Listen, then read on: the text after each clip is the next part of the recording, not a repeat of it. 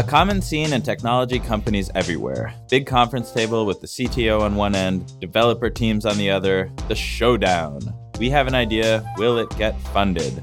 More companies are feeling the pressure to go faster and stay ahead of the competition. Projects that have long timelines or no immediate impact are hard to justify. DataStax is sponsoring a contest with real projects, real money, and real CTOs.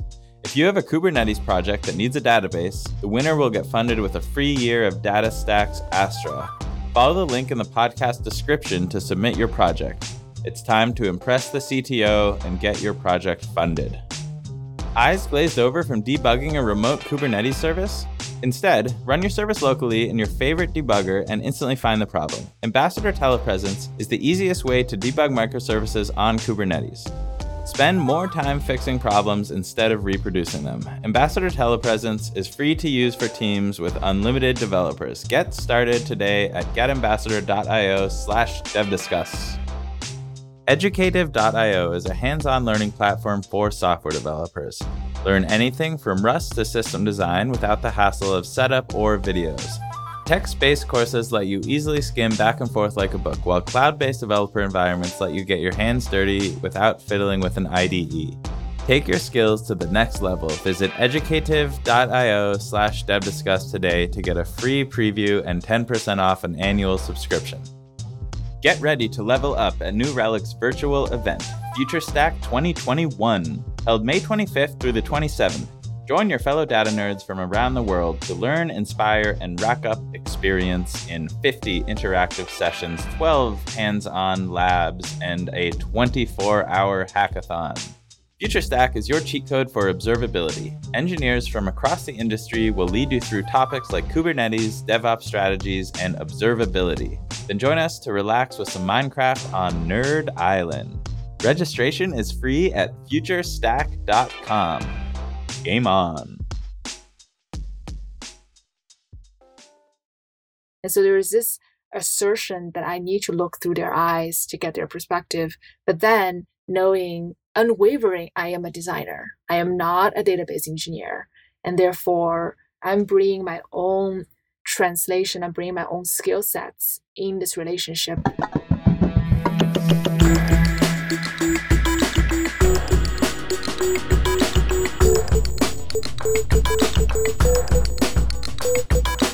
Welcome to Dev Discuss, the show where we cover the burning topics that impact all of our lives as developers. I'm Ben Halpern, a co founder of Forem. And I'm Jess Lee, also a co founder of Forem.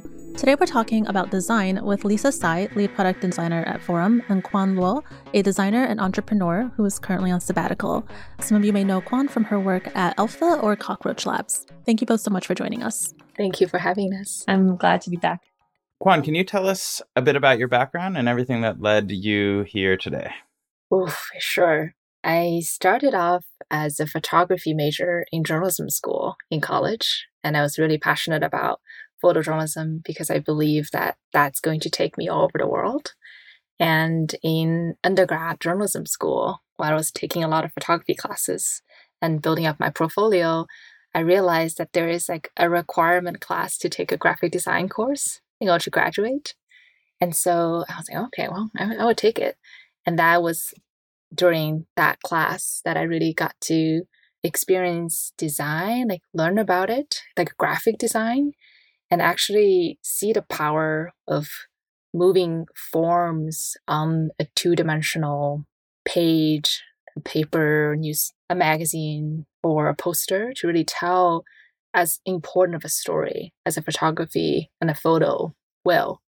And so that kind of completely changed my career trajectory that I had in mind because designer work in the background, which I prefer because I'm pretty introverted and very okay with not going out in the fields. And then ended up graduating with a design degree along with a rhetorics degree. And so after graduation, I wanted to pursue graphic design. So I started working a small studio. That was, you know, 2011. So that was when like mobile and iPad apps were just really new and fresh. And so that feels a very exciting territory. And so I moved into that right after studio. And yeah, it's been working in startups and public companies ever since, probably for about a decade. And so my last project was co founding Elpha. What was it like changing from graphic design to interface design? How long did it take you to feel comfortable? I think I kind of got thrown into it a bit. So it wasn't something that I got used to, a more of a thing that I have to get used to.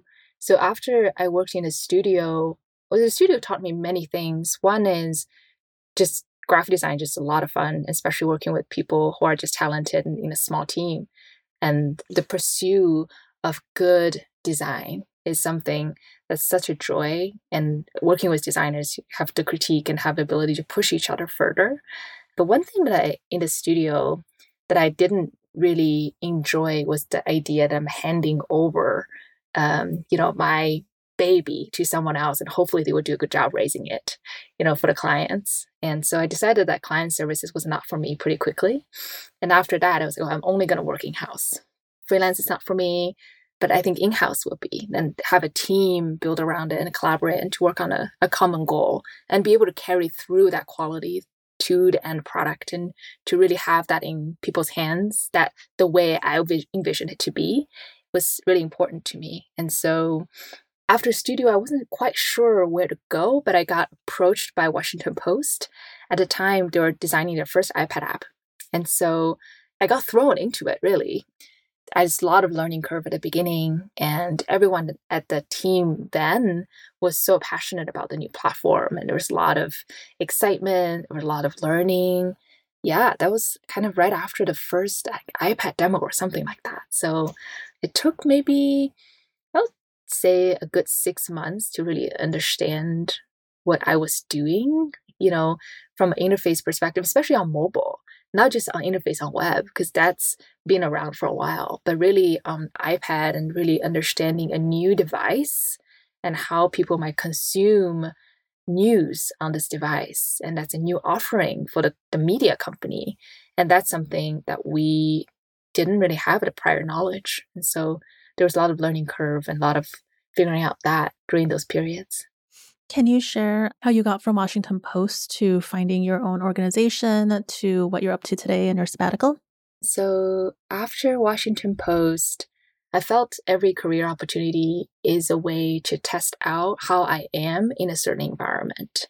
And so, studio is an environment that is very small and it's client service. And I realized I love the small, but I don't like the client service. And so, therefore, the Washington Post was large. It's a huge organization, but it's it's in-house. And so I loved in-house, but so I was looking for this combination of small and in-house. And that led me pretty naturally to find really early stage startups. And I remember finding the first startup I worked with called Grand Street on via Twitter because they were looking for a designer for some early prototypes they might have. And so I thought it was really cool. I met the founders, I met a team, and about maybe a year, two, three months after that, year and a half maybe, we got acquired into Etsy. And so that was my view into a large company, but still in house. And then the whole period I was at Etsy, Etsy also went public. So that was also an interesting period to go through an acquisition to see a public company. And that period, the entire bracket there was very consumer facing. I was designing extremely consumer facing product, and I am often the end consumer for those products I design. So that brought a lot of joy into designing, you know, knowing that I will be using it, like knowing that I'm part of the Etsy community. But I got really interested in other end, like, oh, what about tools that I don't use? Like, what about all those software that are making what I see possible?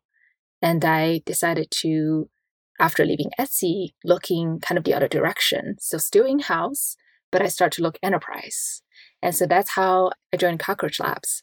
And I was their first designer. I slowly built out their design team there, and I left about two years. And, and now they're much bigger, larger company. And then I decided to co-found Elpha. I worked on Elpha for about a year, and I left at the end of last year. So this this whole year, I've pretty much just been on sabbatical and, and looking at a lot of interest that has been very persistent throughout my career, but outside of tech. So, Lisa, This is your second appearance on Dev Discuss. You first showed up to talk about tools that we all love and use, which had a lot of design discussion involved in, in that topic, but this is getting a lot more fundamental. We're going to go a lot closer to the metal. So, can you take us back to the beginning and then work our way here? For me, I think that ever since I was really little, I was always into drawing. I got into drawing because of Pokemon. Thank you. Um, and it was something that I just always did all the time throughout, you know, middle school and high school. And at some point, when I was beginning to approach college, I thought that that was something that I was supposed to give up because it's not like an, a quote unquote adult thing that you do. You do serious things when you are an adult, like math and numbers and all of that stuff. So I think that at some point I was trying to force myself to become interested in economics or business. Like I took this econ class and totally flunked out of it.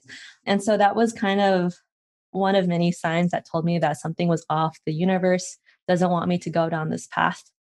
And then I think around this time, I was trying to figure out like, okay, I really like drawing.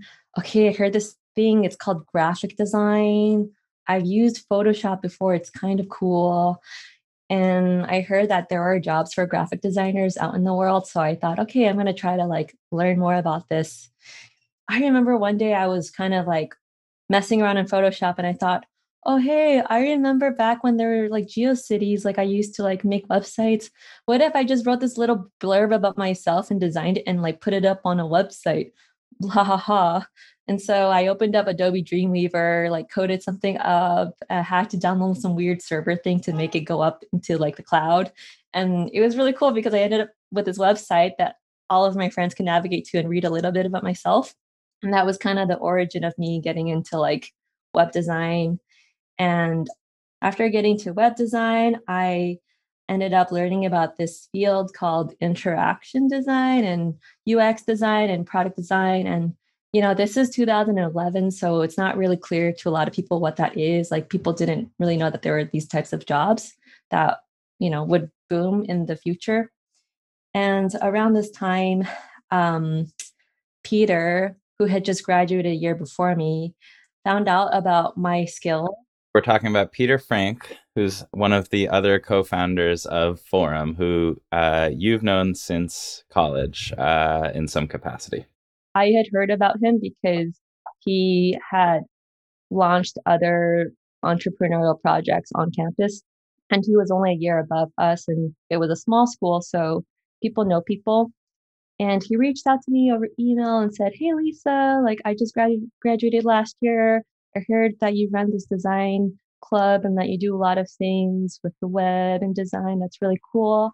I have this project I want to pitch to you. I want to see like if you're interested he wanted to build a service so that students on campus can buy and sell textbooks from one another which is just like a fantastic idea to me because I've spent hundreds on student textbooks that I don't look at after that semester. That was my first opportunity, one of the first opportunities I had to work with real clients. And afterwards, I got to work at both big corporations and also freelance. I was at Facebook for three and a half years. And what I learned in a nutshell is that I don't want to make money off of my drawings and paintings in a way that puts pressure on me because I noticed that my artwork began to make me less happy. And so that's how I decided that I wanted to stick in this lane of product design for a job. And I think that's important to say. Can you both define what design is, or at least give mm. us an overview of what a designer's role typically consists of? Yeah, for me, design is just a very broad term, and I don't think designers are the only ones who design. So for me, design is really the sense making and the art of making something, art of producing something so yeah, that to me is probably perhaps the broadest definition of design.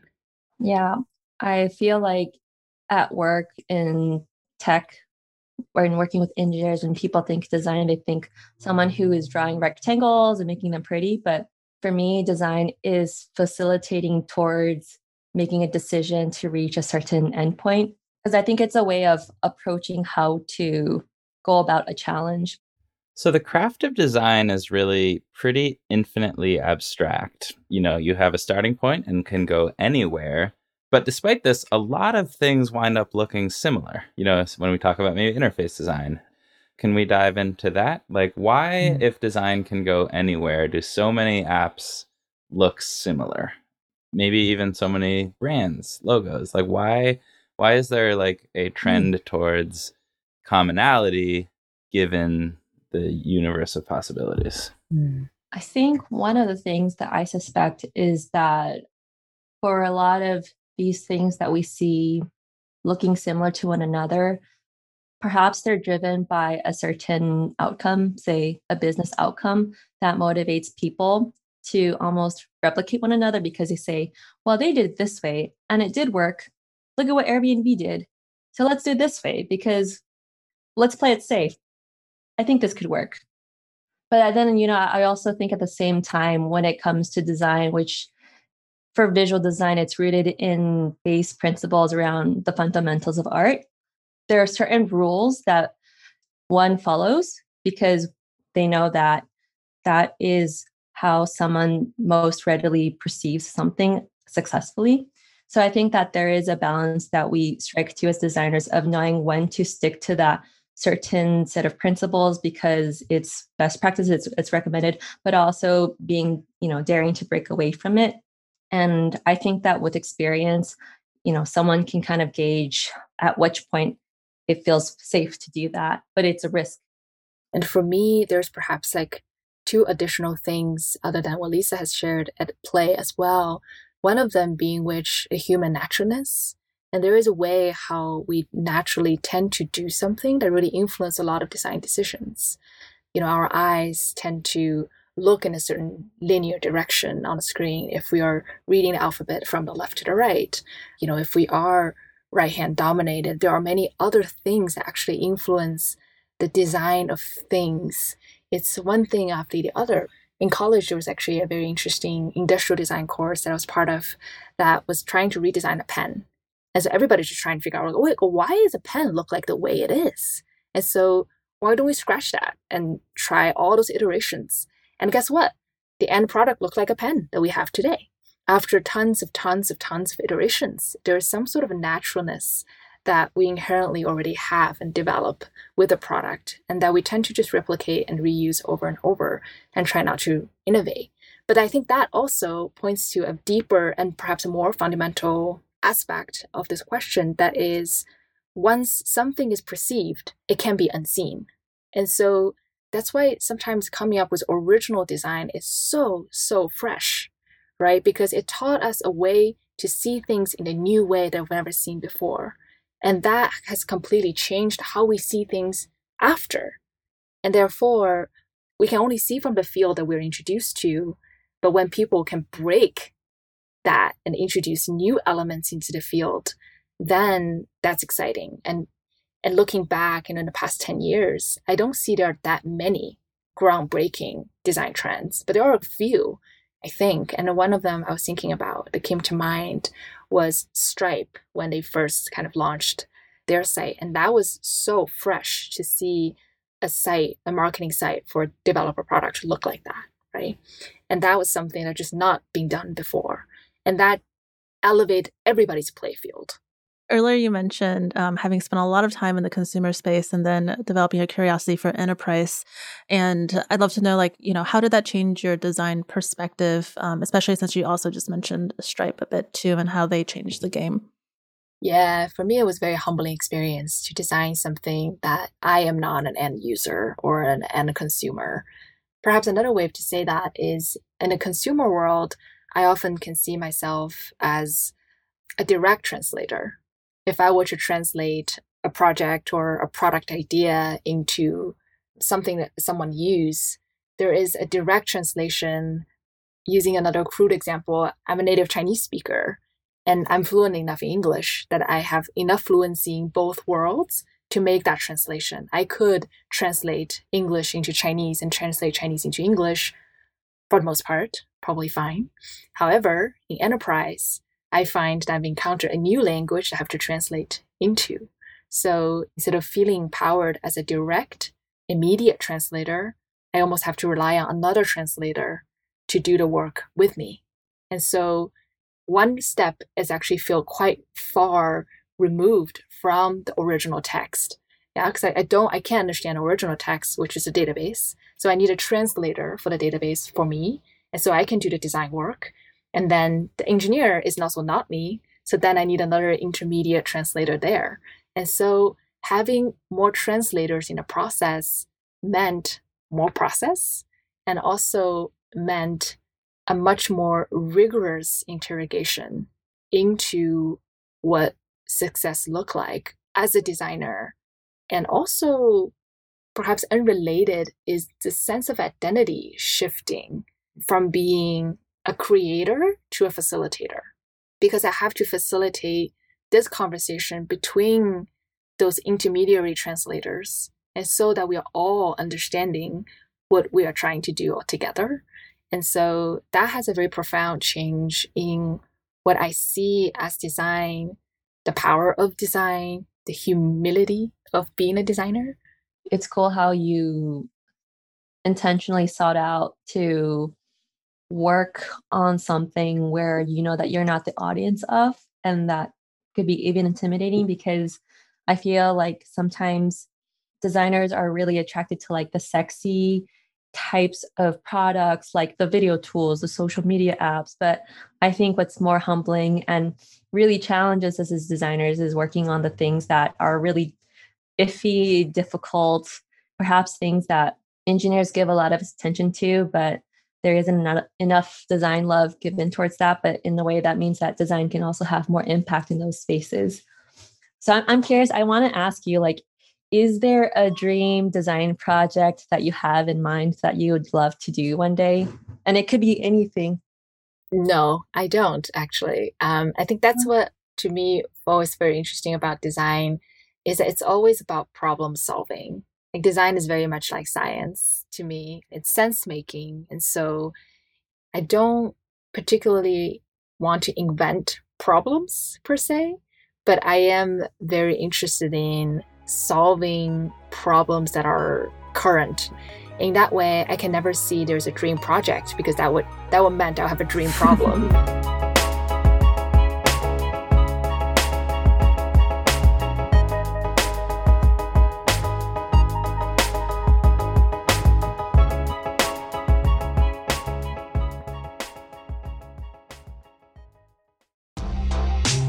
Sick of your laptop overheating every time you try to run your Kubernetes application locally? With Ambassador Telepresence, you can intercept your services on your local machine so that you can develop on your services as if your laptop was running in the cluster. Never worry about running out of memory again, no matter how complex your Kubernetes application gets. Ambassador Telepresence is free to use for teams with unlimited developers. Get started today at getambassador.io slash devdiscuss. New Relic's application monitoring platform gives you detailed performance metrics for every aspect of your software environment. Manage application performance in real time, troubleshoot problems in your stack, and move beyond traditional monitoring with New Relic One, your complete software observability solution. Get started for free at developer.newrelic.com. To connect with the team behind New Relic directly, join the Relicans. The Relicans is a new community hub designed to help developers create cool projects, inspire one another, level up, and learn in public. You can start a discussion about your favorite programming language, ask a question about software observability, share a tutorial, and lots more. Join today at therelicans.com.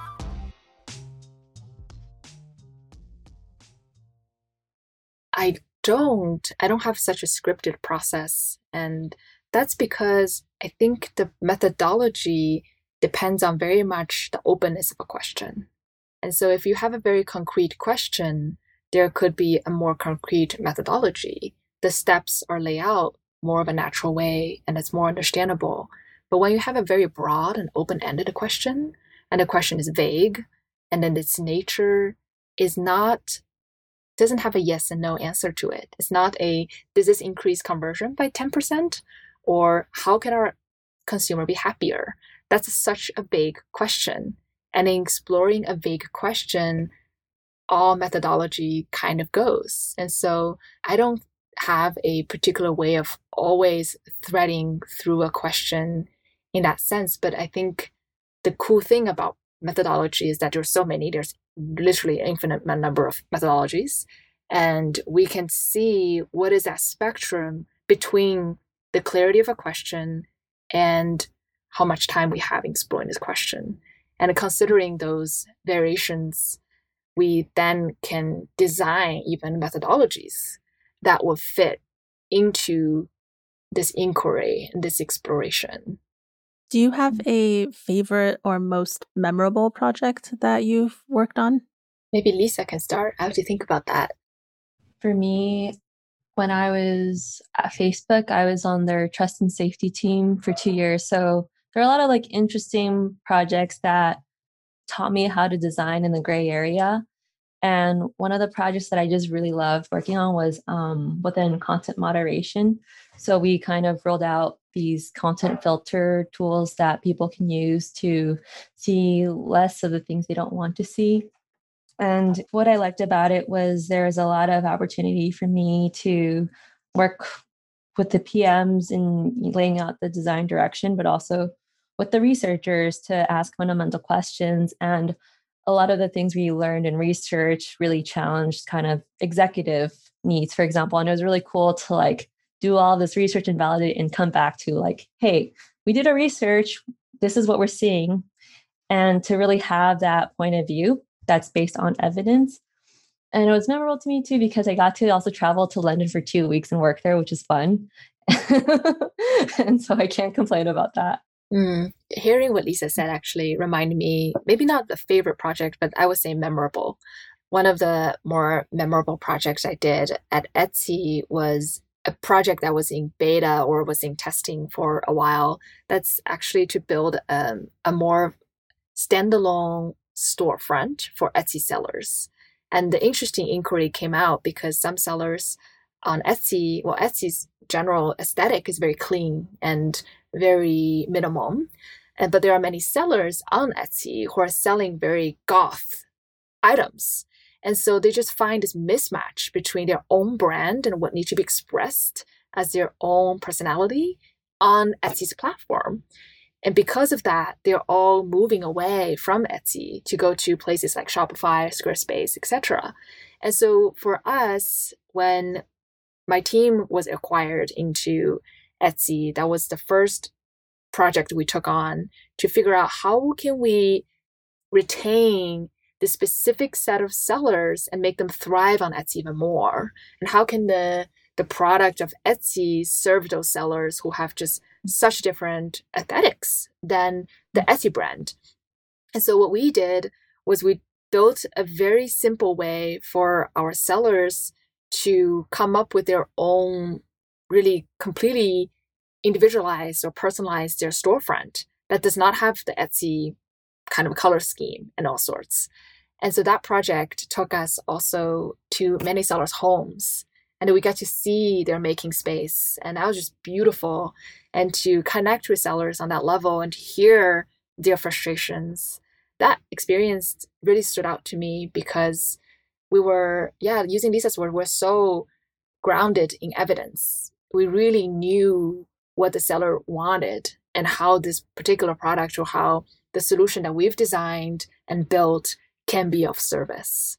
Lisa, let's riff on a little bit of what we're going through with the sort of perspective of what Kuan kind of talked about. So, our product Forem is the generalized open source version of a community platform that started with Dev. So, for the listeners to give a picture, it's a little bit more like Shopify and Squarespace in that story compared to Etsy, but everything has to be supported by the Forem brand in some capacity. And we try to offer a certain consistency between forums so that a user of multiple forums kind of knows where the buttons are, like as they move between the ecosystem. But at the same time, we don't want goth forums to look not goth, you know? and and that's a, that's a journey to get there. It's going to be pretty interesting. I'm wondering how we might even have the discussion in the first place, like have structure around the exploration of some of these problems. Like, how does this evolve such that we wind up in a creator's house the same way that Etsy did? I'm curious about like how some of this might flow through our journey as we encounter, you know, a lot of the same conceptual problems. I think that like Kuan was kind of saying earlier, right? As a response to a question that Jess had, what is your favorite methodology to follow when it comes to design?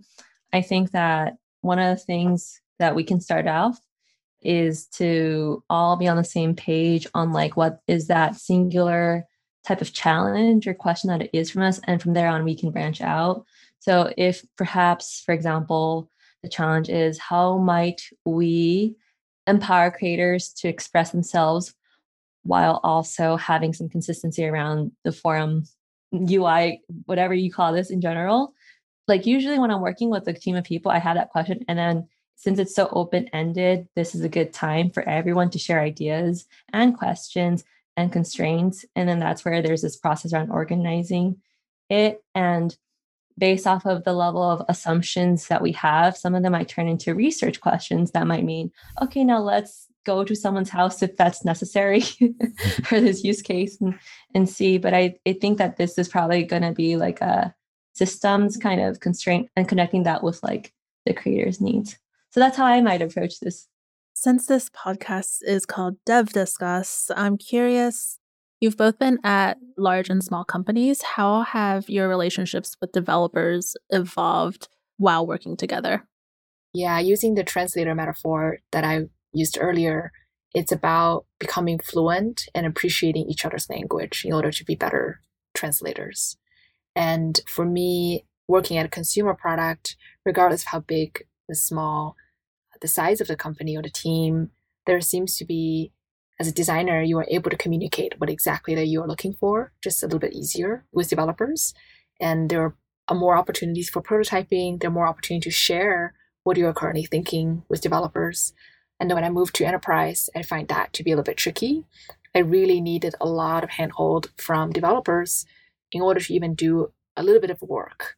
And so building that relationship and really understanding what their concerns are and how can I see from their eyes and knowing I'm not them is very important. And so there is this assertion that I need to look through their eyes to get their perspective, but then knowing unwavering I am a designer. I am not a database engineer. And therefore, I'm bringing my own translation, I'm bringing my own skill sets in this relationship for service of the ultimate greater goal. That is to make the product more accessible, better used for the end consumer. And so perhaps it's just a deeper, with time and with more projects, a deeper appreciation to each other's disciplines and a respect of we are experts in our own domains and how can we rely on each other's strength and be bigger and better pillars for each other and so we can hold up a better product. That seems to be the core for me of, of that developing any relationship with other people that, you know, not that's outside of your discipline. Yeah, 100%. That what you said applies to working with anyone outside of your discipline, but also within your discipline, right? Because at the end of the day, when you're working with anybody, hopefully you both want the same outcomes at the end of whatever it is that you're working on. And I think when I reflect on my past few years of working with developers, I've noticed a shift within myself and how I approach this relationship. After doing a lot of soul searching, I realized that something I care about is I want to feel that I can make other people feel that they can express themselves creatively.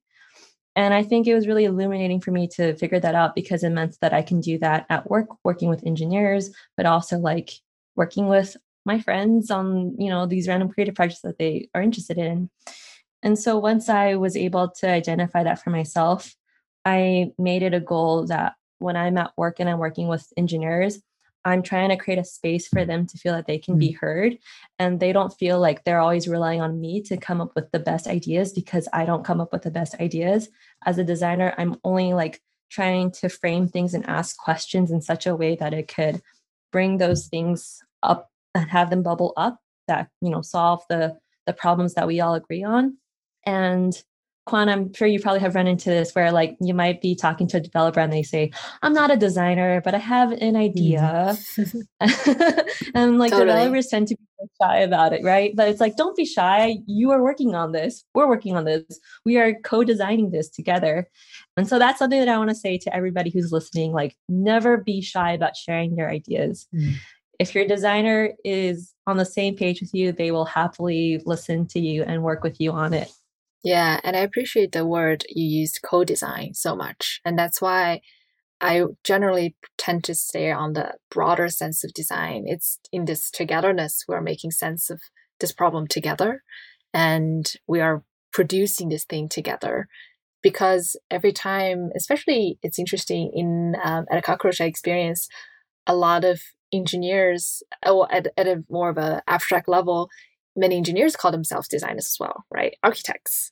And so I often think of that as yes, we're designers, architects, informationists, like working together.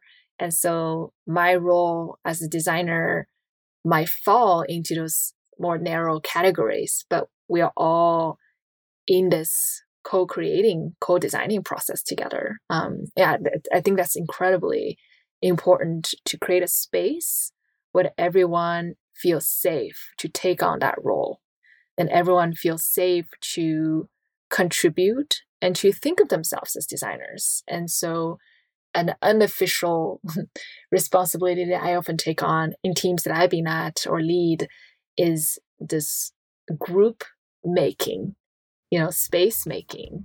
So, how do we hold a space that safe enough and fun enough for everyone who wants to be part of the conversation can be part of the conversation?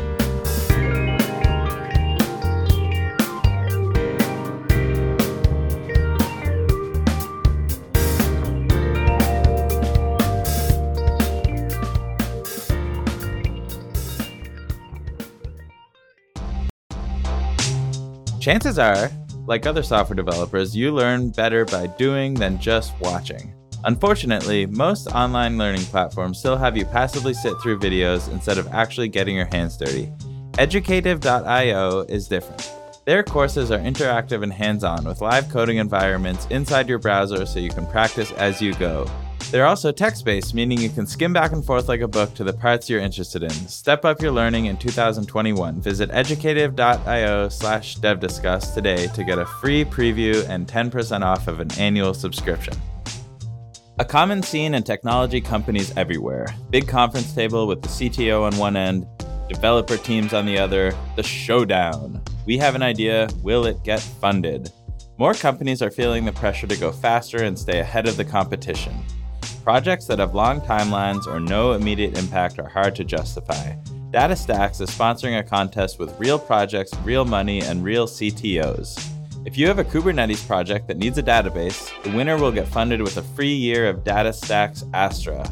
Follow the link in the podcast description to submit your project. It's time to impress the CTO and get your project funded.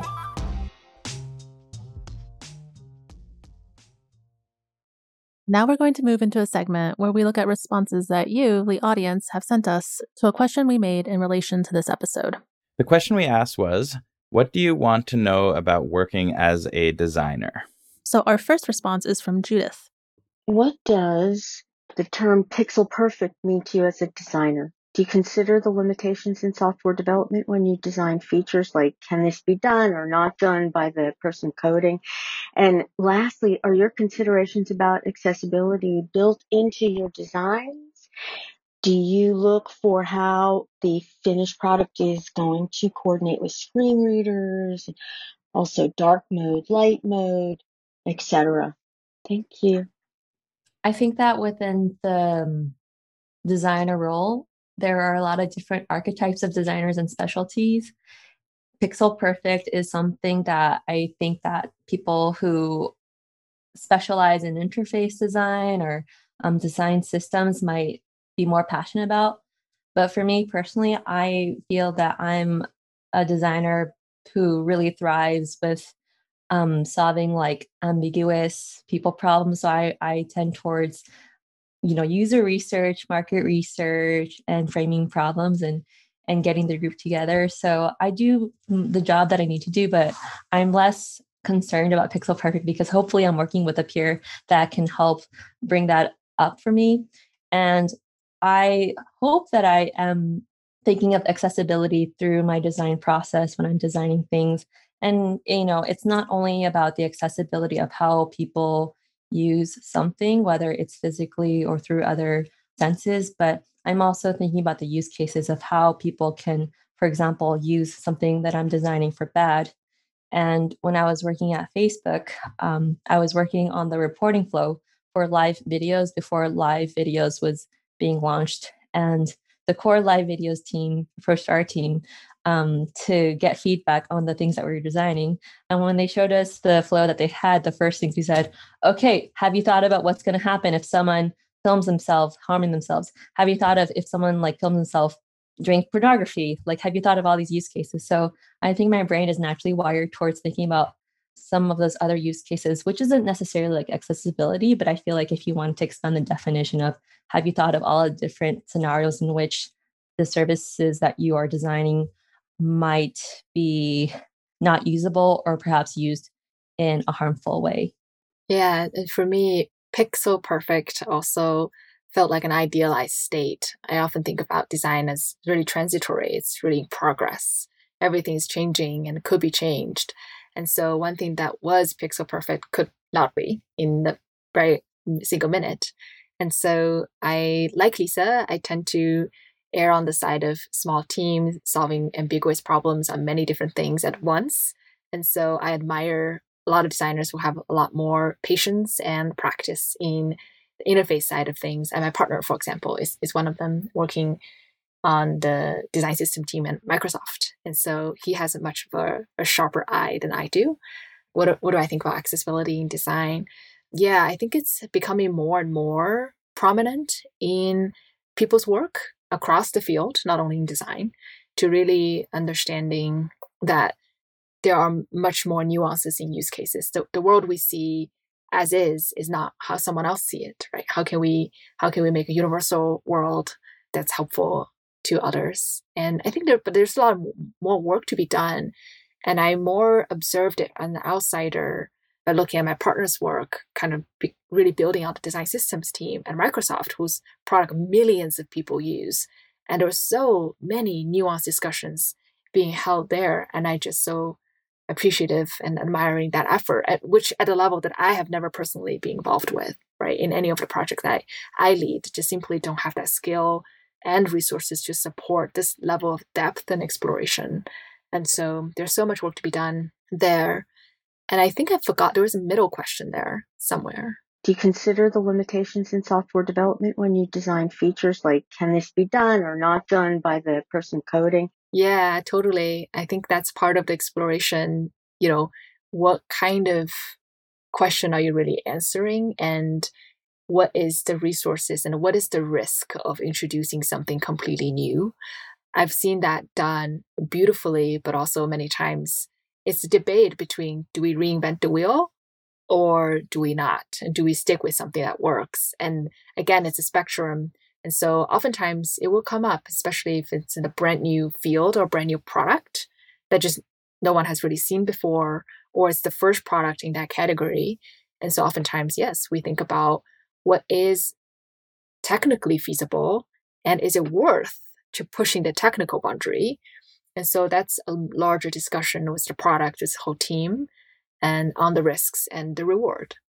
Let's get to a couple written responses and then wrap up the show.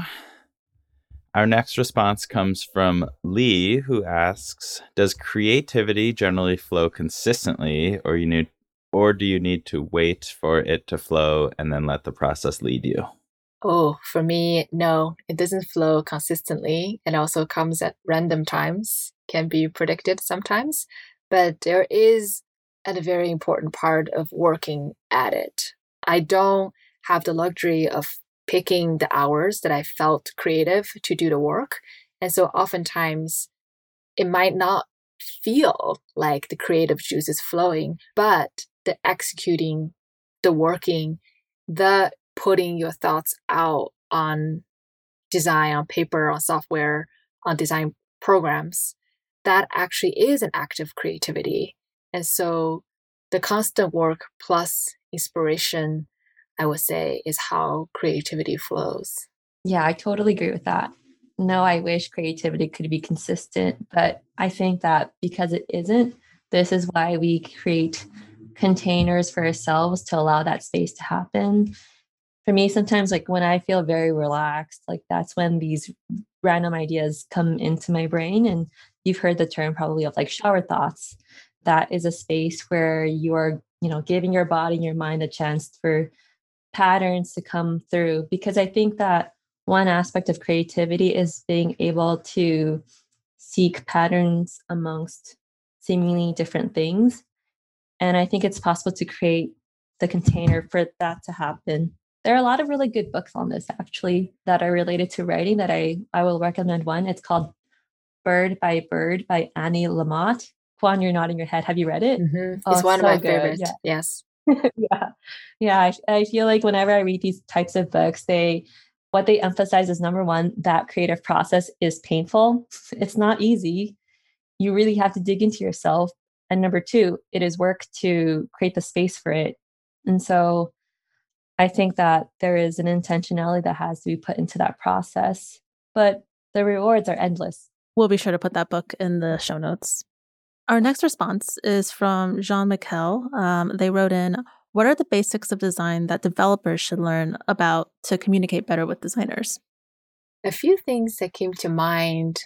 One is understanding the end consumer in a way that it's helpful for the developer.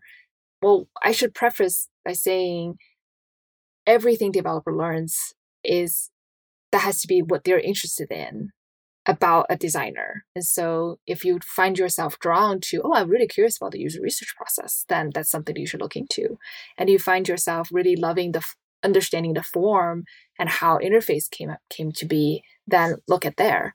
And so I wouldn't say there is a particular fundamentals, but what draws you in the design process? What are you most curious about? What questions do you have about the design, about the designer? And so maybe ask them that kind of your most burning questions about design. And then they can point you to some of the fundamentals to learn kind of in those areas because I think the most successful learning always inspired by curiosity. And it's that aspect of reaching out and that aspect of acknowledging, hey, like I'm really curious about your work. Um, I want to learn your language. Um, and th- these are the things I'm interested in. Can you kind of show me where to go from there? And that builds a huge bridge so it's not about maybe what the specifics you learn, but what questions you have. And I think designers are there to to help you um, move forward from those questions. All right, let's do one more response and then wrap up this great show. Graham asked, What's your favorite modern design trend and what's your least favorite? My favorite modern design trends are the interactive narratives that you see on New York Times, but also other websites, because I really like comics. I really like storytelling and film. And it's really cool to see the essence of this type of storytelling, which is a fundamental human need, base need, being translated in all these different mediums. Like it's so cool to see. So exciting. Yeah, and for me, that's very hard. I don't even know what modern means these days. But for me, especially this year in quarantine, you know, we all have been so absorbed on the video conferencing. And so, and that's something that I, I got more and more interested in. It just, we are seeing each other's worlds. And that's to me like a very rich space to continue to explore. How can we feel closer in this space? How can we like really get into each other's worlds the way we were able to, you know, in person. And so that seems like a very rich territory for me. It's not a trend, but I really just got interested in in this because we're so we're on video, we're on Zoom calls so much, and that's very interesting. Well, Kuan, Lisa, thank you both so much for joining us today. Thank you for having me. Thank you so much for asking all those great questions.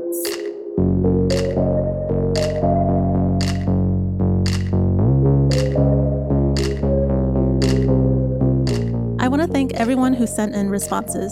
For all of you listening, please be on the lookout for our next question. We'd especially love it if you would dial into our Google Voice. The number is international code 1 929 500 1513. Or you can email us a voice memo so we can hear your responses in your own beautiful voices. This show is produced and mixed by Levi Sharp. Editorial oversight by Peter Frank and Saron Yitbarek. Our theme song is by Slow Biz. If you have any questions or comments, please email pod at dev.to and make sure to join our Dev Discuss Twitter chats on Tuesdays at 9 p.m. Eastern.